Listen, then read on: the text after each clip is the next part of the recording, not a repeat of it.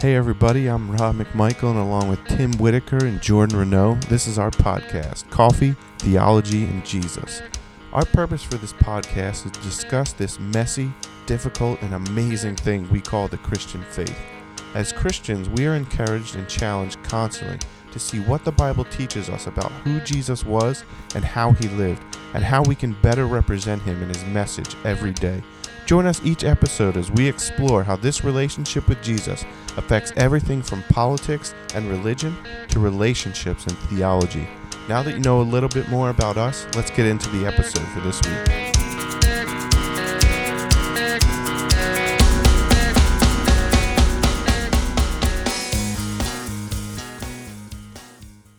So, this is part two of a series on social media. So, if you haven't already, please check out episode number 36 for the first half, where we discuss the impact of social media on society as a whole and also on the individual. In this episode, we finish discussing the impact on the Christian individual and transition to the church as a whole and discuss some of the current trends that we are seeing. So, we're talking about the individual and the Christian individual in particular around social media and how we use it. I was saying kind of one of my gripes is when people post those photos of them with the Bible open and the balcony shot and the sun is rising and their eggs that are organic and cage free with their cup of coffee and you know the hashtag is just about how great God is and again I don't want to like belittle those people I just think it's just so annoying.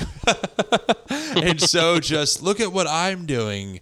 But I do think that that social media has really caused this sense of um, this morality thing where we talk a lot about how well I, because I shared the right thing or I posted the right thing, I'm now a good Christian. And it can be very easy to feel like we're good Christians because we are saying the right things on social media, but what really matters is how we're acting in real life, how the fruits of the Spirit affects us in our day to day. I think that's a really important point to make because we can very easily live a life feeling like we're good people because of what we tell people or we you know on Facebook or on Instagram while missing the whole point of the gospel by by not loving our actual neighbor in real life who lives next to us our whole life. Does that make sense?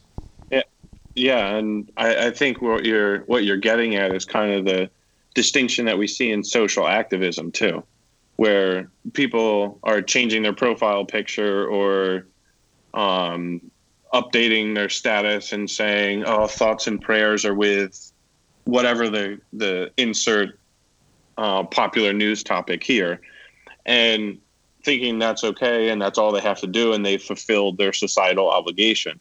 I think we have the same phenomenon happening in Christendom where it's social Christianity, where as long as you see this sad story and a picture posted and there's one like for prayer and a comment for Jesus to heal, then you've done your part and that's your your good Christianity lived out on Facebook.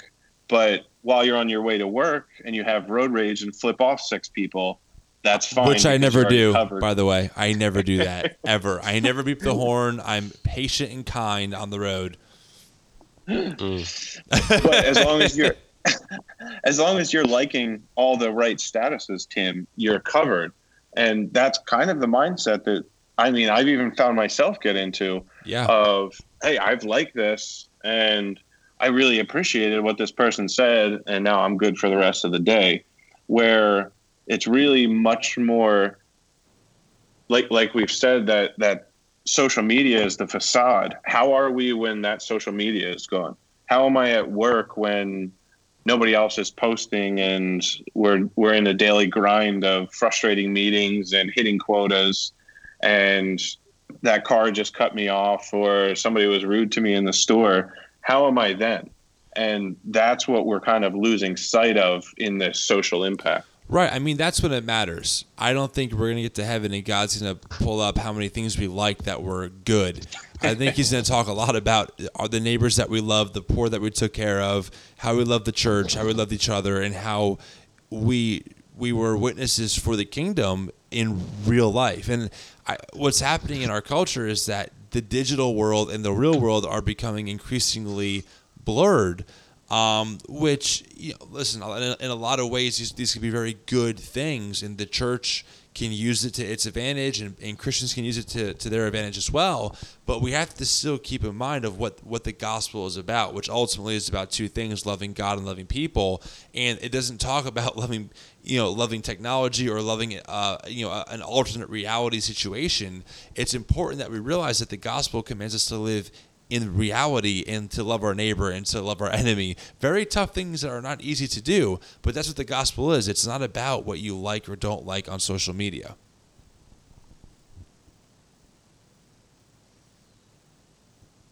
Wow. Did I silence you both? Yeah, speechless. I'm wow, I'm I'm blown away. I'm shocking myself in our defense, that's not terribly hard to do. Is uh, the silence. Well, I, I do want to move on now. So we talked about this. Well, we, we kind of skimmed. We didn't really talk. We, we more skimmed these topics of the social, you know, culture kind of feel, the big picture, the individual, the Christian individual. How about the church though? Because I've noticed recently in the past couple of years, the capital C Church has really been using Facebook and Instagram in humongous ways. I mean, a big one is live stream. A lot of churches now live stream their service uh, to Facebook or Instagram. Uh, a lot of churches will share things. They'll share stories of people with baptisms. They'll share testimonial videos. They'll share um, um, highlight clips from their service. What do you guys think about, about about the church using social media? Do you guys think that it's it's a good thing? Do you think that it could go either way? Um, I'm curious to get your thoughts on it. I think I'm kind of in that uh, it could go either way camp at the moment. I don't know if you feel differently and you're going to try and convince me differently, Tim, but I I feel like it, social media for a church can be a tool that can be used uh, correctly and effectively in certain areas within the church. Um, you know, and then on the other side of that, I think it's definitely, as in life, uh, something that can become too much of a focus or uh, something that we put too much of an importance on. Um, so yeah, I'm kind of in that. It could be either. Yeah, I thought about it a lot. I really think in a lot of ways, social media could be and is a great thing for the church. They can share people's stories of redemption. They can share their service to millions of people instantly with with the click of a button, which I think is awesome. Which means the gospel gets preached in most cases anyway. Um, I think it's it's just it can be great, especially when I see a lot of churches post um, or will you know share a very small quote uh, with like a picture on Instagram and send a have have their link in their bio that will go back to that church to see the whole service. So I think really the church has been using that to their advantage. I think that my one of the concerns we should watch out for though is how we're presenting the church on social media. Because what I see a lot of is a very seeker friendly based, you know, oh, find God's purpose for your life kind of mentality. And you know, those kinds of of things for me are difficult because it's not that they're not true, they're just not the complete truth it's not really about for me. Eh, listen, does does God give you purpose in your life? Of course. That's one of the beautiful things about, about the gospel is that it gives you significance and and a goal, and it gives you things to do, which I think are great. But the focus is never about you and your dreams. It's always about the gospel, and it can be tricky when I think a lot of churches are in this very big promotion phase of promote our stuff, promote what we're doing, promote our Easter egg hunt, promote this, promote that where and you can end up very easily unintentionally promoting your own kingdom instead of the kingdom of God as a whole. Does yeah, that make sense? Right. As you were talking, I was thinking almost that same thing. Is that I feel like that line is between whether you're promoting Jesus or whether you're promoting your church. Um, you know the or whether you're promoting the gospel or you're promoting some event that you're doing. And obviously there's practical aspects of that of, you know, getting the word out about things that are happening. But it's like what you were saying, come here and find your purpose, you know, is it come here and find your purpose in Jesus and in the gospel, or is it come here and find your purpose in this group of people and the program that we put on on Sundays and the music that we do? Right. Well, know? well, that's what's so difficult is is I don't always know how you balance promoting what your local church is doing versus the kingdom because a lot of times a lot of times it feels like it feels like a lot of churches promote like their corporation or their company. Like hey this is our company this is our you know thing this is why ours is the best version of this thing. And i don't think it's intentional but there's always that kind of hint for me. I always think about that of like hmm, are, we, are we promoting the kingdom or are we promoting our local church to say that it's better than other churches? That's where i kind of get stuck on sometimes. And and then to to bring up another issue that I've been thinking about in terms of churches' use of social media is they've been they've been getting into the the pattern of hey let's post all of our sermons online. Let's make sure we're live streaming let's make sure they can access it wherever they are and we can reach more people and I, I think it, it stems out of like we've talked about before kind of this church mentality where I come to church, I listen to a guy speak for an hour, I get fed spiritually, and then I go home and I'm good for the rest of the, the week. right And then next Sunday I do the same thing. And because that mentality is in our is in our minds, we then get used to that and think, okay, well then what do I have to actually go to the, my local church for? I can just listen to the messages online. I can just get all the all that what I need from listening to Christian radio, reading a couple books, reading my Bible, and listening to the sermon online, and I never have to meet with other believers. But what we're missing out on is the purpose of the local church. The purpose of the local church is, you know, Hebrews. Don't don't forsake the gathering of yourselves together. And what is the purpose of that? One, corporate worship of God is number one priority. Um, to glorify Him, to to be involved in outreach missions together, to study the Bible together, to pray together. We're missing just so focused on let's get the message out there to as many people when really what we need to be doing is yeah that's great the gospel goes forth but what about those that are believers that need more than just the gospel? That's what the local church was really set up to do and now we're missing out on that because of social media because of how things to progress digitally Yeah, I do think a lot about. There's a church I think that is only online, and I forgot the name of it. But their big thing was the big question I people were asking was, can you be part of a church that that is only online? And I think the answer is you could be a part of a really superficial, you know, surface level. No commitment, I guess, church online, but that's not like the full picture of what the church is. The church includes other people and and living with them and and knowing who they are and it's messy and it's not always easy and you know so I, I agree with you rob because it could be you can almost become like oh well i don't need to go to a, a gathering. I can just watch it online because the main part of it's the sermon. And this sermon of course is good and it, it's meant to edify the body. And it's a huge part of what we do on sunday mornings but it's not the only thing. And when you miss out on that human interaction you really you really starve yourself of the necessary food that your your your your mind and body and soul need with other people in your life Yeah, I mean, so there's there's definitely, like we said, there there's great points to social media, and social media can can be an avenue for the gospel, even individually. It can it can be an encouragement. I've I scrolled through Facebook and seen somebody post just personal thoughts. I mean, they didn't have the perfect picture and all of that, but just thoughts. then "Hey, it did not count if the picture wasn't perfect it doesn't count it's not professional but I mean, you, you can use it for that and encourage people and just relay what's on your heart. But there definitely is that fine line of, okay, am I doing this to share what I've learned, or am I doing this to get people to look at me? right And that's where the focus is. Is my is my focus to have other people look at the Lord, or is my focus to have people look at me? And I think that same mentality applies to the church as well. Is is the reason of our social um, programs and and outreaches and advertisements. Is it so that people will look at our church or is it that people will look at the lord?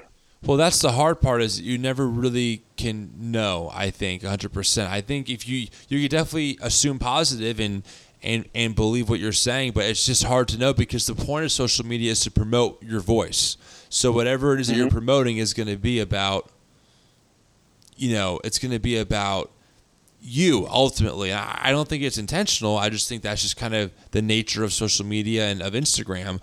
The thing is, is that we are so ingrained in this professional social media culture that it's almost like whoever has the best, whatever church has the best Instagram or Facebook or social media campaign wins in a lot of ways. And I don't know if that's just the best approach to the church culture.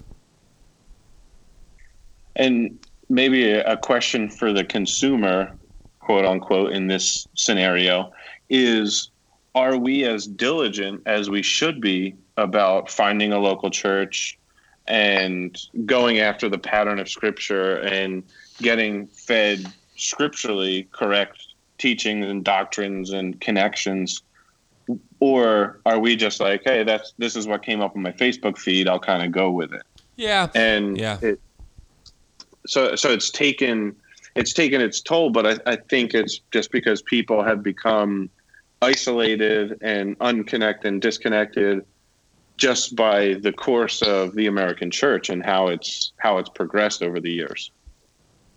Yeah, that makes a lot of sense. Um, yeah, no, I agree. And I, I, one of the best things I think about uh, the social media platform for the church is that it does cast a much wider net. I think people that maybe have never stepped foot inside a church building have more of an opportunity uh, opportunity to hear the gospel, which I think is great, and it also allows the church to maybe kind of make up for some of the wrongs that, that, that we've done. You know, I think the church is known for a lot of negative things, and being able to be involved in our culture, involved in social media, can help change some of that perspective, which I think is awesome. Um, one thing I, I, I, did notice, though, I, wanted your thoughts on it, uh, Jordan and Rob, is I noticed that a lot of churches during Easter posted how many people came out to their service and how many salvations uh, were like you know happened uh, during the service and it almost kind of came across like oh like i didn't know that, that we were competing for whoever had the most people at their service wins but i noticed it definitely was a thing I Jordan, I don't know if you noticed that on your social media at all. Like I don't know if that was like a thing that you know in Seattle churches were doing, but it was definitely a thing on the on the East Coast. We don't have churches here. We only have uh, non-denominational vegan gatherings. Wow, so, uh, that's amazing. Yeah. No, I'm just kidding. That sounds so organic. Um, yeah, no, I. Uh, I didn't notice it a whole lot. What you're this specific Easter, but I know what you're talking about. Um, and I think there's. I don't think it's all bad. I think there's definitely a kind of like a, a, attitude of you know, hey, let's this is awesome. Let's celebrate this thing that happened. Um, and I think that's good. Um, but and this is kind of you know getting into a whole other discussion so maybe this could be topic for next time but um, it's kind of like how how do you know you like you know who are you to uh, to make that claim that this many people you know are now on the other side of that well so it's funny you mentioned that because that's the first thing i thought of as well is how do you measure that and how I'm assuming they measured it was, and I'm, I, I am assuming for the record, but most likely, if, yeah. if I was a betting man, so to speak, my bet, and I do bet, um, so if I'm gonna throw ten bucks down on this, what I think pro- they go off of is at the end of the sermon, they ask people to bow their heads and close their eyes, and they have them re- re- repeat a prayer, and they say if you pray that prayer for the first time or something to that effect, that means that you're now a Christian, so raise your hand. And then whoever does that, they count as a salvation. Now, and you're right, Jordan, this is a whole different can of worms, but you know, I'm not saying that those people are not saved, but what I am saying is that the fruit of their life will tell if that if that prayer really was a, a, a commitment to them in their life. And I don't. I think it's and maybe this is a little extreme, but I think it's a little reckless to start posting these these pictures of how many quote unquote salvations you had when there really is no way to fully know that until you see that person really involved in the life of the church and there's fruit and there's a desire to want to know God. I mean, there, there's there's definitely evidence that we can look at for when a person makes a genuine conversion versus when someone prays a prayer for fire insurance or thinks that's fire insurance and then goes along their merry life thinking, "Great, I'm a Christian now." Right. Yeah. And we even we saw that in the New Testament, like right when they were starting to preach the gospel, even the Ethiopian eunuch. You could say, okay, he gets saved and then he immediately sees water and is like, well, can I get baptized? Why is he already asking about baptism?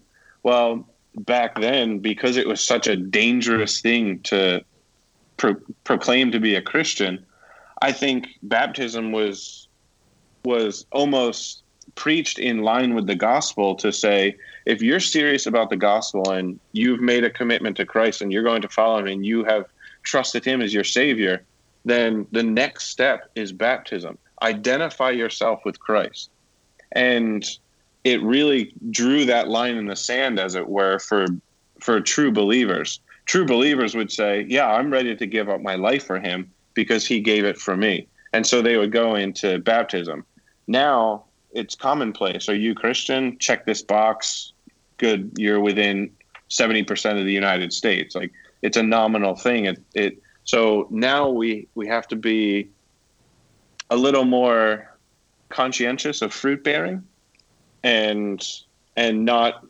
I don't want to say we want to judge people's salvation. That's not. We're not the salvation police. That's a, a we deal could between be. them and God. We could be the Salvation Police. Right. I, could be a lot I think maybe we should we should start a detective agency. Yeah. Be like, show me your salvation. Where's your card? Where's your salvation card? You lost it. Where are you? Where are your Show gospel your faith by your works. Quick. What's the what are the books of the Bible in order? Go. Go. Go. There are so many things. Right. We but- can we can quiz them about, we- about about Veggie Tales. What is the fourth movie to come out in Veggie Tales that includes Larry the Cucumber and Bob the Tomato? You don't know it, you're not in. Boom. Anyway, as you were, that. Rob, I'm sorry. I got distracted. but we we as local churches and those that are encouraging and building up and our call is to what preach the gospel and make disciples of all nations so part of making disciples is you have to distinguish who is the lord's and who isn't because you can't make a disciple of someone who isn't saved who isn't a christian Right. and so part of that is getting to know people on that level and encouraging them that encouraging them, seeing their fruit, seeing their gift, and encouraging that gift as well. That's all part of discipleship. And so while we're not the Christian police, we should be the discipleship groups that are kind of for um, encouraging these believers along. Yeah, Yeah. no, that makes complete sense. Um, I was going to say there, you know, back to what you were saying, Tim, about how do you quantify that and how do you get those numbers kind of thing. Um, I'm sure a lot of churches do, you know, raise your hand and, and that's, you count the hands and that's the number that we're going to post on our Facebook. Um, but I think there are definitely churches out there that, you know, pursue that differently and you know don't shy away from that you know whole idea of an altar call just because you can't know for sure whether or not someone it was completely genuine in that moment Right. um, I think it's important to, you know, I think there there is a benefit to that altar call, so to speak, in in that you know, calling people to Jesus beyond, you know, it's a call to action basically. You know, when when you've you've heard a sermon and you've heard the gospel preached, and now what? You know, you're being called to uh, basically to reconcile your life with that uh, information that you've just gotten. Um, and I think there is value in that. And I think a lot of churches recognize that and they can they go beyond that you know just raise your hand kind of idea into you know we're going to talk to these people individually um, you know because we have people that can do that. You know there's volunteers that are going to go and talk to all those people. Um, and then even beyond that into like the life stuff of just you know all right so these people are going to get plugged into discipleship groups and things like that. And i think what separates you know the the churches that just um, count the count the heads or count the hands i guess and uh, call it done from the churches that really are about disciple making is that whole fulfillment of the great commission is you know jesus said go into the world and make disciples he didn't say go into the world and make converts or uh, go into the world and have people pray this prayer. Um, you know, it was about disciple making, which is a process. It's a long, ongoing process that, you know, to really say, all right, this person, you know, really is in a relationship with Jesus and is pursuing that, and they're, you know, on this discipleship path. Um, they're following Jesus and not, you know, not the account on Instagram that's called Jesus but you know the real guy. um, uh, yeah, it's it's more it is it is beyond that for sure, and I think there's there's definitely a variety in uh, churches and as far as what they you know what their process is and what they uh, how they do things with that. Here come your ravens.